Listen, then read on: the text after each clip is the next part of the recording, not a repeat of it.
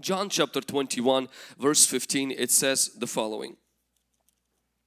So when they had eaten breakfast, Jesus said to Simon Peter, Simon, son of Jonah, do you love me more than these? And he said to him, yes, Lord, you know that I love you. And he said to him, feed my lambs. I want to speak today about a topic of our vision, missionary mindset. A missionary mindset. Regularly we have to remind us, our church, of why we exist as the church. What is our vision? What is our focus? And what is our direction? The verse that we read today is a proof text. We see that Jesus comes to Peter and he asks him a question. It's important to understand that most of us have asked God questions. It's okay to ask God questions, but you also have to be completely okay with God asking you questions. In the Bible, we see that there's about 3,000 something questions that were asked. The first time we read is when God comes to Adam and He asks him a question. Adam, where are you? Jesus asked questions, and in here we see that Jesus asks Peter a question. I always say to people that your questions determine the quality of your heart. Always pay attention to people's questions, because they determine a lot about who they are and what's going on inside of them. And Jesus asked this question of Peter. He says, do you love me? He's not asking, are you educated? He's not asking, about his godliness, holiness, his disciplines. He asks about, do you love me? I want you to notice that he doesn't ask him even, do you believe in me? He's not asking him this question when he met him. He asked this question 3.5 years after he has been with Peter, and he has shown many infallible proofs of the love that he has had for Peter. Jesus first convinced Peter of his love for him, and then after he has shown his love for Peter, now he asks Peter, do you love me? Jesus didn't ask this question to everyone. And today, He doesn't ask this question to every person sitting here. He only asks this question to those people who have experienced, have seen God's love in their life firsthand. Peter had the opportunity to experience God's love in his life.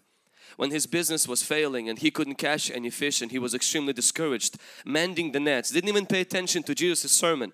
And Jesus took Peter's boat and went on and preached, and after he was done, he tells Peter, I want you to go cast the nets into the deep and you will catch some fish. And Peter said, no, Lord, you don't understand. You're not a fisherman. I'm a fisherman. You're a carpenter and you're a teacher. Stick to your business. I stick to mine. You borrowed my boat. Let's leave it at that. But he says, I'm going to do it. Through the teeth, I'm going to do it. He goes in, casts the net, and he catches so much fish. And he gets blown away that Jesus cared so much, that Jesus loved him so much, that even when he didn't want to catch any fish, that Jesus wanted him to succeed. He was so taken, just breathtaking by this love that Jesus had, that he comes to Jesus and he falls on his knees, the scripture says, and he said, Jesus, I am a sinful man, depart from me. I got an encounter with your love. You have touched me. You've shown me how greatly you love me. And then you see later on when Jesus cared for Peter. Here we see when Jesus comes and finds Peter, and Jesus showed his love to Peter. And that is where Peter began to understand that his love for Jesus has a chance to grow. Your love for God begins at the knowledge of His love for you. When you know how much He loves you, only then you can love Him back. Jesus wouldn't expect you to love Him if you first do not understand, receive, experience His love for you. It is impossible to love God if you first have not grasped how much He loves and cares for you. In Greek language, there's 4 words for love. And most of us in our language, we only have one word for love. It's love. You use word love for your car, the same word you use for your pet, and the same word you use for the couch, and the same word you use for a TV show, and the same word you use for your children. And the same word you use for the weather. It's the same love and the same word. You come to church and you say, Lord, I love you too. You know, and sometimes the Lord's like, which love? The same love you love the weather, or the same love that you love your pet, or the same love you love your spouse. But Greek language is a lot deeper and richer, and since the Bible was partially written in that first love, which is only found in the New Testament, and most of you heard of it, it's called agape love. It's unconditional, it's divine, it's God's love. It's a love that's not dependent on the lovingness of another person. It's the love that loves the unlovable. It's the love that loves people when they don't deserve to be loved. Cannot ever repay for anything of that. It's almost like this unrealistic, it's inhuman love. And this love is only found in God. Then we also know that there's a Torge love. There's the love in the family where mother loves her child. The child is disobedient and rebellious, and the mother still loves the child or the father. There's the filial love, the love among friends, where you know what, you respect me, I respect you, we have a certain bond, we do favors to one another. It's called a filial love. And then there's, you know, one love that people use all the time when people say, you know, we make love, eros love. It's erotic, it's a sexual, physical love. And most people, they do not know the first kind of love, the agape love. But Jesus has demonstrated to Peter and to each one of us and through the Calvary of His unconditional love. In the Old Testament, God related to people through the law. When God gave the law, it was about 50 days when they got out of Egypt. And this 50 days, it was called the Pentecost, the celebration of the harvest, the celebration of God giving the law at the mountain of Sinai. Moses comes down with the law. He was just gone for some time. He comes down with the law to the people of Israel, and they already made a cow that they worshipped. And Moses breaks that law in front of those people, and the Bible says that 3,000 people died when they received the law. It's interesting that people died left and right in the Old Testament. You read the Old Testament, you read the journey of Israel to the promised land, and you see it's either this many people died, that many people died. It was death, because anytime that God related to people through the law, it resulted in people's death who did not live up to that law. But in the New Testament, we see our God, He begins to relate to us, not through the law, but through His love. Because on the day of Pentecost, it was 50 days from the resurrection of Jesus Christ, from the death of Jesus Christ. 50 days there was a celebration, and the Holy Spirit comes down. But this time, it was the love of God poured out, the grace of God poured out. And we don't see 3,000 people die. We actually see 3,000 people get saved.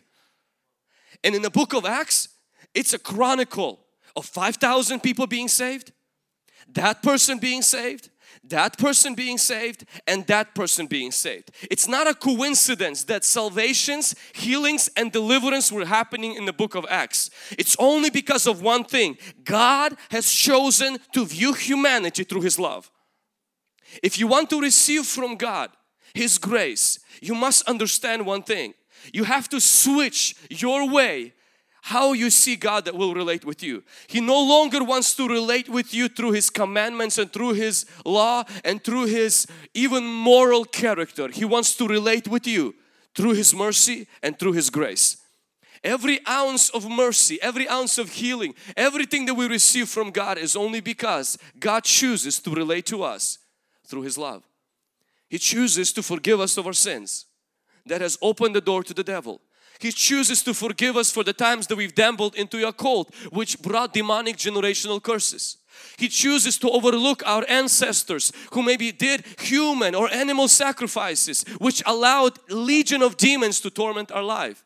He chooses to overlook the fact that at the age of 14, 13, 17 we stole. We hurt people, we abused people, and we lost our virginity and lived sexually immoral lives. God chooses to turn His back on our sin, bury it in a sea of forgetfulness, and put a sign "no fishing" over our past and give us a bright future because of His love. You can never truly love God if you don't truly first grasp, receive, understand, and know His love for you. Jesus comes to Peter and He says, "Do you love me?" That question is only asked of people who first have experienced the love of God in their life. You may say, well, Peter experienced God's love. I haven't. There's two ways you experience God's love. Is when you begin to see the marks God leaves on your life. The marks God lives on your health, on your family. You may not even be a Christian. You may not even be a dedicated follower of Jesus Christ. Peter wasn't always a believer and a follower of Jesus, but Jesus marked his life many times with His grace and with His mercy. If you look at your life today, right now, maybe with the struggles that you have, with the problems that you have, in that kind of life that you have, there's already marks of God's love. There's already marks that God has left. Many times where He protected you. Many times when He blessed you. The fact that you've never paid rent for breathing the air. God gives you air every single day for free. God lets the sun rise and He doesn't collect payments. God lets the rain come down so that we can have, moisture, so we can have things for our agriculture, and God never charged for rain. God lets you wake up and both of your legs walk, your arms they work, and your mind, your eyes they see, the ears, and yes, you have other challenges, but there's many gifts God has given freely, and never once He asked for a payment. He has to say thank you, and sometimes it's so hard to even do that. Look at your life and see God's grace. Don't focus so much on what God has not done today. Look at what God has done and see that as an expression of His love. See that as an expression of His grace, and use out of that faith to believe for the things He hasn't done that He will do and finish things that pertain to you. In Jesus' name. But another way we see God's love for us is not only the marks He left on our life, but the marks we left on His. Because when Jesus was there with Peter, and Peter probably noticed very quickly as Jesus was giving him the fish and giving him the bread, that there were marks on Jesus' hands. There were marks on Jesus' feet, and there were marks on Jesus' side, which simply means that Peter, I left a mark on your life by blessing you, but you also left a mark on my life by hurting me. I died on the cross for your sin. That is the mark you left on me, and that is a symbol of my love for you. Be reminded today of God's love for you. Be reminded today that God unconditionally loves you. Maybe nobody loved you in your life. Maybe you feel you're unlovable. Maybe you're unapproachable. You're like this tumbleweed. Anything you come close with, you poke, and people run from you. Maybe there's a spirit of loneliness and rejection that pushes people away from you, and you feel like, I'm not a loving person. God's love is not for loving or lovable people. God's love is for people who don't deserve to be loved, cannot receive that love, and they reject that love. God's love is still available for them. But God's love, like a paint, it can't change your life if you don't receive it. If you don't open your life to it. You can buy a bucket of paint, and if you don't open that paint and remove that paint from the bucket on the walls in your house will still remain the same color. So is the love of God. You have to receive that love. When you receive communion today, when you receive Jesus Christ today, you have to receive that love for you, and you will see that love will change you. Somebody say amen. There's a love of God, and there's also love for God, because Peter replies back, he says, yes Lord, I love you. Jesus asked him this question 3 times, and in our English Bible or Russian Bible or Spanish Bible, it uses only one word. It uses word love. When Jesus says, do you love me? In original language, it doesn't say that. It says, do you agape me? Means, do you unconditionally love me? And you know what Peter replies back? He says, Jesus, I filio you. Means, I love you like a friend. I don't love you unconditionally. Jesus asked him a question again. He says, Peter, do you agape me? Do you love me unconditionally? And Peter replies back again. He says, I filio you. Means I don't love you like that, Jesus. I only love you like a friend. And Jesus asked him a question 3rd time, but now he switches the word and he says, do you filio me? He comes down to his level and he says, I know you can't love me here, but do you still at least love me here? And Peter says, Jesus, you know all things, and you know that I filio you. You know that I don't have this love like a parent for a child for you. I don't have this unconditional love for you, but I have this 3rd level of love like a friend, and that's all I have. Because see, about 10 days ago, Jesus, when you asked me that everybody will betray you, I said that I will never betray you. I am on here, but I recognize, Jesus, my love for you is not here. My love for you is here, and that's all I have, and that's all I'm gonna give you. The interesting part is that Jesus accepted the love Peter had to offer to him. And Jesus took that love and He multiplied that love. Because in the book of Peter, when Peter writes an epistle, 8 times he mentions word love. And you know the kind of love Peter writes about? Not filio, not storge, not eros. He's writing about agape love. I'm going to give you a little secret of how to increase your love for God. Give Him the love you have and God will give you the love you don't. Give God the love you currently have and God will multiply that love and give you the love you wish to have. Many people only give God the love they wish to have instead of giving what you have. If you can come and pray 3 times a week, you come and pray 3 times a week. You may say, well, I want to pray every single day, 2 hours a day. That's not how this works. You give God what you have. God will receive that. It's not enough. He knows that. But Jesus has this powerful thing in His hands. When you give Him what you have, instead of keeping it back, He will take what you have and He will multiply it and give it the love that you dream of having for God. Same thing when it comes to your reading of the Bible. Maybe you recognize that you fall asleep reading the Bible and you say, well, I could just read half a chapter. Give God the love you have and He will take it, multiply it and give you the love you wish to have. Same thing when it comes to fasting. You may say, man, I wish to fast. I wish so I could have a discipline. Stop wishing. Give the Lord what you have. You say, Lord, I can miss a breakfast once a week. That's all I have. I don't have capacity for anything else. If you do that, Jesus will receive that filial love and then He will multiply it and touch it. God can't change the love you don't give. God can't increase the love you keep. The love you only pray for without surrendering and giving it to God. It is the dream of every person sitting here to have a deeper, growing, more fulfilling relationship with God. I believe it is your desire to spend more time in prayer. Your desire, like you heard a brother share today, to be able to give more to God, to be able to serve more. And how that happens is that you start with giving what you have. You start with being consistent in church. You start with saying, you know what, if I can't make every morning to prayer, I'm going to make it 3 mornings a week, but I'm going to be there. I'm going to give God what I have and God in return will multiply that love and give me the love that I wish to have. Somebody say amen. And the last thing is the love from God.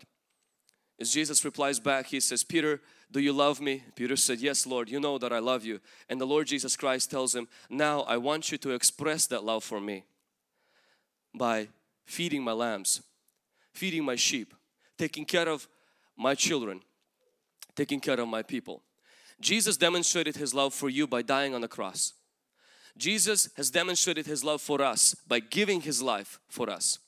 The way you and I demonstrate our love for the Lord, it's not just by, Jesus didn't tell Peter, well, Peter, great, since you love me, I want you to not smoke, not drink, don't hang out with those who do, don't commit adultery on your wife, and Peter, please don't hate the Pharisees. Jesus doesn't tell him moral requirements for expressing His love for God. The mistake people make today is they think the way I love God is I don't cheat on my taxes, I bring my tithes once in a while, I attend the church, I avoid doing immoral things, I avoid compromising my Christian faith, and that is the way I love God. That is the way I show, that is the way I express my love for God. But in here we see the opposite, that Jesus says your expression for the love for God is what you do to people who don't know Jesus and what you do to people who just meet Jesus. In our church, in the church of Jesus Christ, the mission to reach out to people who don't know Him comes not to grow the numbers in the church, but the motivation for that vision comes out of our love for God. We don't spend our time, our finances, and fill up our schedules with trying to reach out to people, do special services, send a lot of money, fast and pray, come to morning prayer so that we could fill the big building and maybe flash in front of somebody that, hey, we have a lot of people, we have this awesome thing going. The drive behind that is the love that we have for God. We don't find another expression for that love but in saving and discipling people. When we meet with our home group leaders, and sometimes they come discouraged. They say, I've been praying for this person. I've been working with this person. I've been inviting this person, and they don't budge. I want to give up. You know what? This is kind of hard. This is kind of tiring. We always go back to this. You're not doing this for them first. You're doing this for Him. Them is because of Him. And this is what we have to catch today, is we have to raise a standard higher.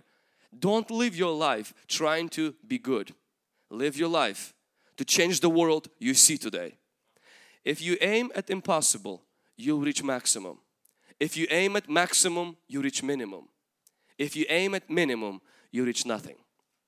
If the aim in life is I want to stop smoking, stop drinking, I want to just finally my family to sit behind a table on Sunday after church, that's your aim. If you aim on that, I have a very sad news for you. You're not going to reach that. Your aim has to be higher. Jesus said aim, not just Peter, don't cuss, don't curse, don't do bad. I want you to aim to feed my lambs. Peter says, my life is a mess. My life in shambles. 10 days ago, I denounced you. My faith is not solid. Jesus, I need to first get stronger in you. Jesus says, that is too low of an aim. That will come as a byproduct of aiming for something higher than getting stronger. Aim in your life more than just, I want to stop drinking. I want to stop, being weak in my faith. I want to aim higher. I want to reach people. Aim in such a way where it right now looks crazy. Looks just, that's not for you. You're not there yet. Aim there. And then the things you really want, they will become a reality in your life. In my life, in Jesus' name. Amen. We need to dedicate our ministry to Jesus. Means the way we minister to the Lord is to really minister to people. But secondly, and we already heard that, we need to dedicate our finances to Jesus. Means our ministry has to be missional. And secondly is our money. They have to be missional in their essence. That means our finances. We can't talk about being like a missionary on this earth in Tri-Cities if we do not use our finances for the missional purposes. Our finances are either an idol that we worship or an instrument that we worship with. When Israel received great prosperity from Egyptians when they exited Egypt, we know that God had an intent to bless them. But God also had an intent that money will be used to build an Ark of the Covenant, to build a tent of meeting, to build a place where Levites can come and worship, and there will be continuous worship to God, so God's grace will come upon the whole land. The interesting part is that before Moses came down with all those commandments, Israel used their money not to build themselves big houses, to build a golden cow to worship, because this is what we do with our money. If we don't use it as an instrument to build God's kingdom, the lie of the devil is that, well, if you don't give money to the church, you're gonna get rich. You don't. We use that money to build a golden cow that we worship that eventually destroys our life. Most people do not use their extra finances to advance their kingdom. They advance some other thing that actually destroys them. Our finances are either left or right. They're either an instrument to build God's kingdom, or actually they're an idol that we worship that eventually destroys us. When you use your finances to build God's kingdom, to win the lost, to support the missions, to do all of these things, God in return will bless you with enough to build your own life in a way that you couldn't do it on your own. But if you become stingy, you become greedy, and you say, no, I'm gonna go build myself. Devil is there. He will take those finances and help you build a golden calf that you will worship. And that golden calf will eventually bring calamity in your life. That is one of the reasons we are extremely generous in our church. That's one of the reasons we teach our leaders, because we know the alternative of not being generous. It's not just we're going to be having more money to ourselves. We all know that doesn't work. It takes one flat tire, one small accident, hit the curb. It takes one ticket, and then you recognize all the money you were supposed to give on Sunday, you just gave it away to the government 3 times more. And then paying insurance $10 every single month for the next 5 years. We all know the alternative is not building our life. It's building a golden calf. And I'd rather build God's kingdom than build calves that are in return going to destroy my life. Leave your finances focused on missions. Your ministry to Jesus is ministry to people. Third thing is our marriage. Our marriage Its purpose is not just to produce children. Its purpose is not just that we spend so much time together that we don't have time to church. We go to so many vacations, we don't have time to church. Our marriage is missional. It means our marriage is to reach the cause of Jesus Christ. When David took the stone to hit the Goliath with, the Bible says he went to the river and he took a smooth stone. Small stones become smooth because of two things. They are at the river and they rub against another stone. What marriage is with God is you are in the river of God's word. You are in the church and you have another person that you rub with every single day. And that's where when I say rub, I mean where you have conflict. You rub with every single day, and because you're humble, because you're in church, what happens is that you rub with and you become smoother, you become more humble. But you don't become smoother and more humble so you can walk around like a saint in church, that you are so perfect. It's so that you can be usable in the hands of God to bring down the Goliaths in the spiritual world. That God can use that marriage, your wife, you as a husband, to bring people to salvation, to bring people to discipleship, to bring people to Jesus Christ. People whose aim in life is only, I want to have so many children and raise so many children. And you will see one thing about that. Rarely, actually, their children serve God. Marriage falls apart by shambles. And kids are either on drugs or they're beginning to do bad things. And you're like, why? Because the ultimate purpose and assignment in your life as a Christian is to bring people to Jesus and to disciple them and to use your family to do that. And when you give your kids an assignment only to cut the grass, finish school, but you don't give them assignment to change the world, they quickly go to the world if they're not sent to change it. This happens in strong families, in weak families. Without mission, families, they fall apart. Just this morning I went to Starbucks and I saw a young lady who belongs to a very traditional, she worked with my wife, a very strong traditional, family, a Russian family here. And one after another from those daughters in that family, sin, marrying other guys, pregnant without marriage, and so many things. And you're looking at that picture. And today it's everywhere like that. You're looking at that picture and you see one thing. Families lack purpose. Church didn't give them mission.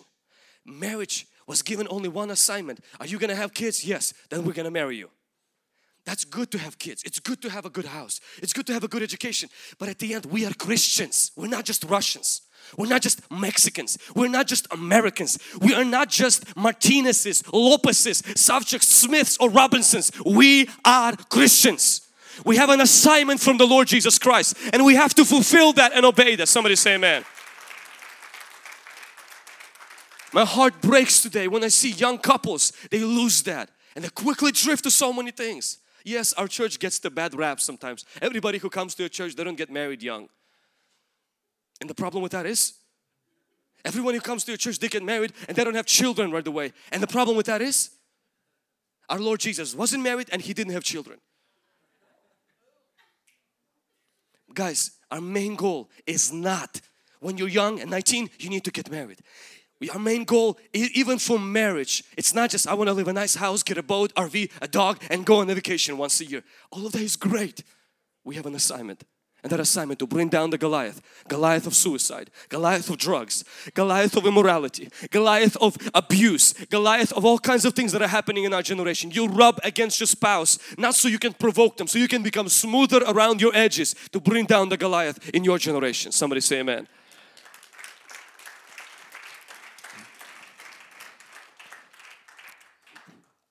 I just want to show you one example right now, and then we are going to take time to pray. Our real mission is to win souls and to make disciples. To find the lost and to feed the found. Somebody say, to find the lost and to feed the found. I want us to understand right now, it might be a little cheesy example, but it's going to show you the lesson.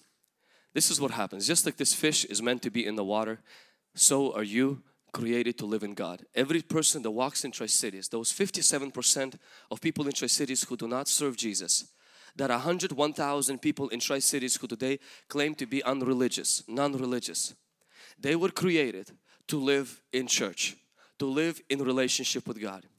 But there comes Satan and he uses sin, he uses curse, And through that sin and through that curse, what he does, he convinces them through different lies. The church is boring. You don't need God. You will get God when you will get 90. You know, this whole thing, churches, people are hypocrites and churches have problems. They always ask for your money, and he lies to people. But his ultimate goal is not to get you just out of the church. His ultimate goal is to bring busyness, lies, excuses, laziness to get you out of relationship with God. And Solomita in here is going to represent the devil. She dressed in dark and looks not like the devil, but as the way Satan uses sin to get people out of God, she will use her hand to get the fish out of the water and just place it on the floor, because that's what Satan puts people.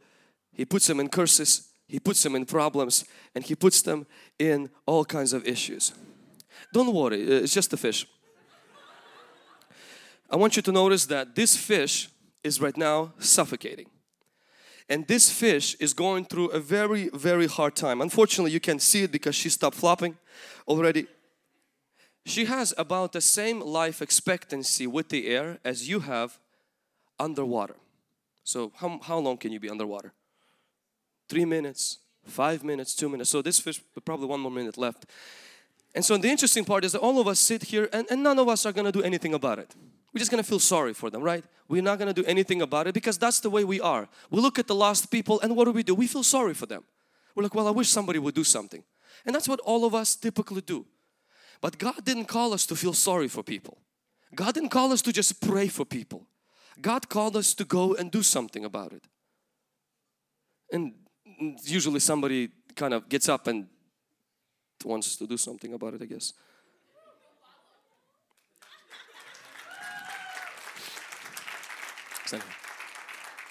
This is what we wanted to send a message today. Every person that doesn't know Jesus Christ is just like that fish. God didn't call you to just pray for them. God called you to bring them to His kingdom. Bring them into the relationship with God. Bring them so that they will know Jesus Christ. Amen.